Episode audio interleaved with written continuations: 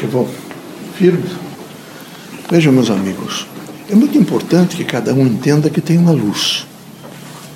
E é essa luz que realmente cada um de nós, o encarnado, o desencarnado, deixa transparecer, é uma luz que deve aumentar. Então, como é que ela aumenta? Ela aumenta na medida em que, em primeiro lugar, nós é, alcançamos uma aceitação do nosso, dos nossos semelhantes. Nós temos que fazer um esforço para uma aceitação do nosso semelhante. É difícil essa aceitação, quem sabe seja, às vezes difícil. Mas nós temos que aceitar o nosso semelhante. Outro é, é pensar em um processo positivo do bem.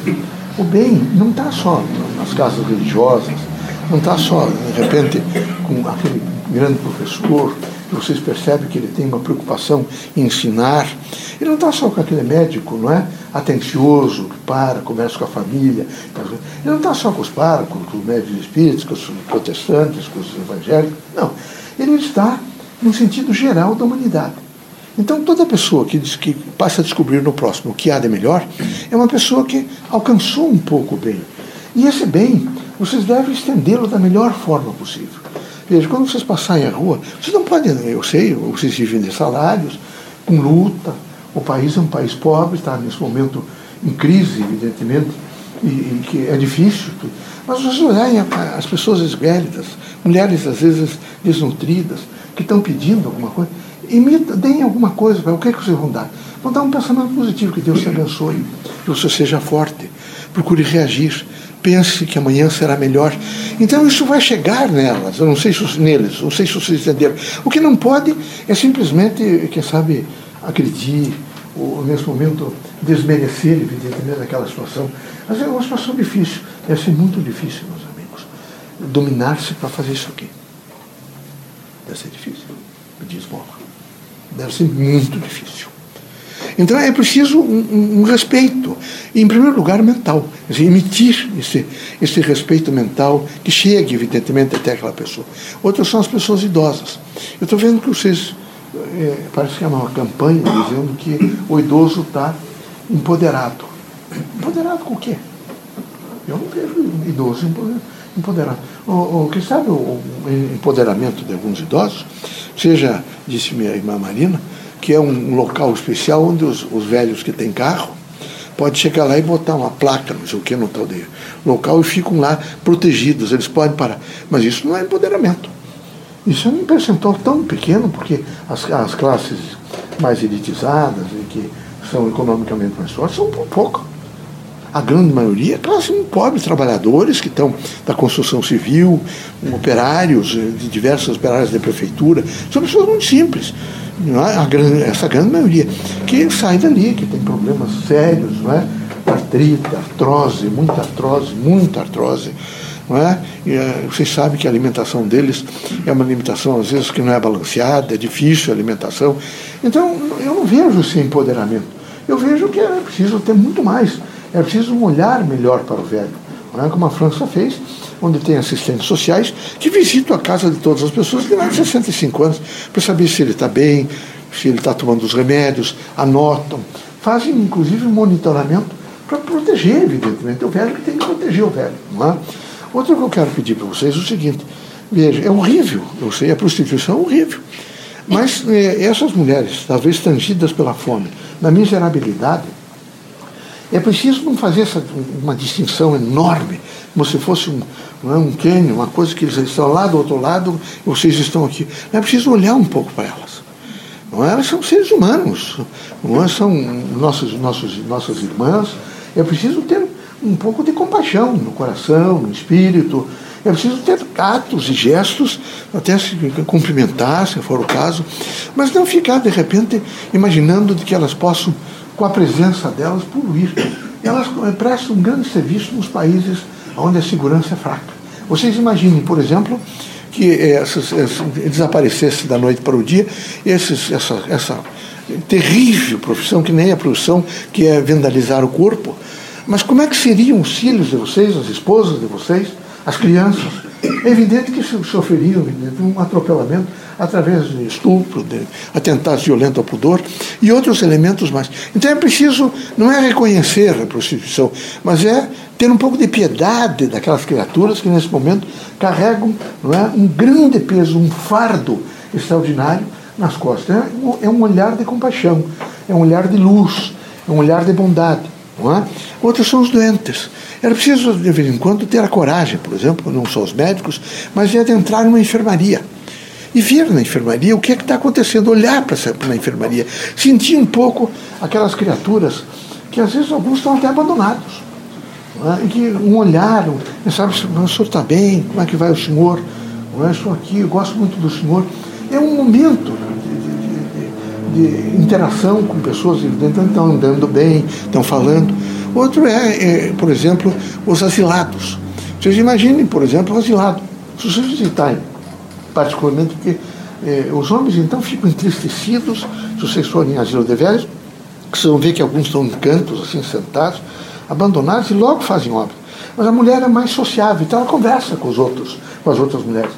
Mas ela está sempre com uma trouxa. Se você perguntar para ela, por exemplo, eh, mas por quê? O que, é que a senhora tem? Dizer que hoje meu filho veio me buscar. Né? E amanhã meu filho vem me buscar.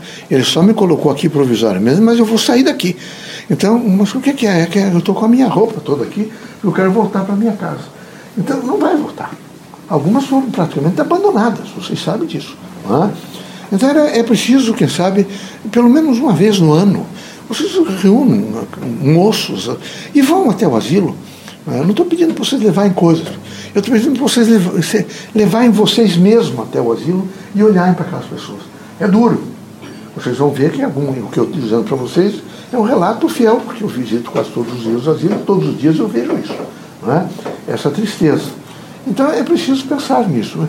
Alguns, houveram, houveram alguns avanços.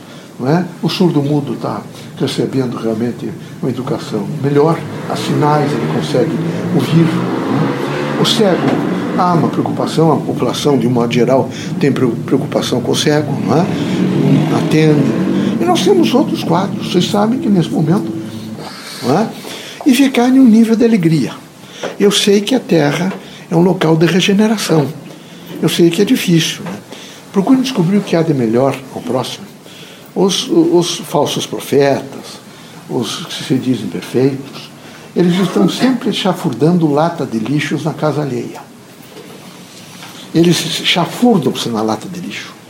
Imediatamente procuram na lata de lixo as coisas piores e querem assoalhar em praça pública defeito, os defeitos do próximo, o, as, as calúnias, as difamações e as infâmias. Imaginando que com isso eles realmente cumprem um papel social. Vocês não esqueçam que vocês devem, em primeiro lugar, observar bem o seu lixo, a sua dimensão pessoal, antes de ficar preocupado demais com o lixo da casa alheia. Passem a pensar muito num aprimoramento moral e espiritual.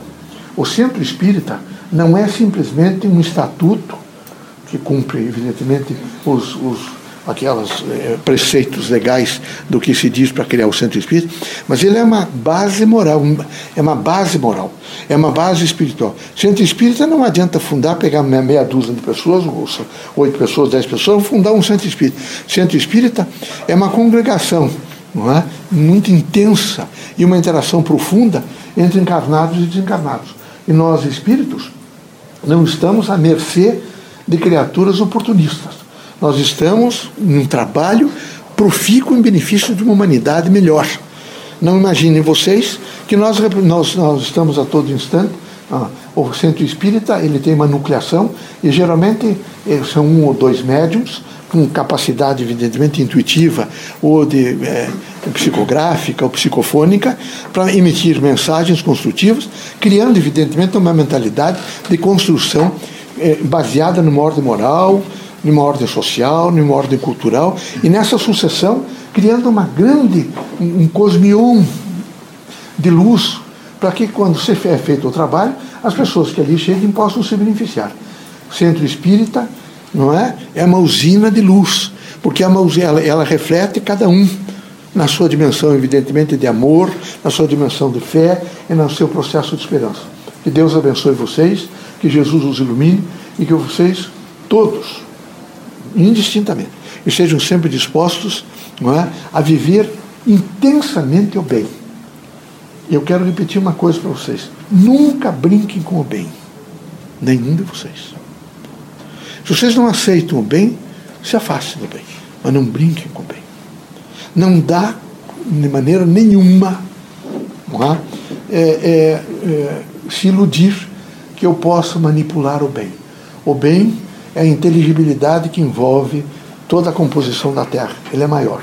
O mal é como alguém que realmente eh, abrisse um guarda-chuva preto, e como é escuro, é? todo mundo fica olhando, mas ele não consegue desman eh, imediatamente desligar o guarda-chuva e desarmar o guarda-chuva. Ele fica exposto àquilo, só a intempérie que vai tirar. De repente vão ficar só aqueles aros, porque a, a, o pano vai todo embora, e ele vai ter que carregar aqueles aros, aquele guarda-chuva. Por isso que fica tão difícil a vida daqueles que hostilizam o bem ou que maldizem o bem. O bem, vejo, sempre é a porta de entrada de todo, tudo aquilo que representa saúde, alegria, satisfação e felicidade. Ele é efetivamente a presença do Criador, iluminando não é? e trazendo a cada um aquilo que cada um merece. Deus ilumina a todos, vamos trabalhar. Fique em paz. Viu?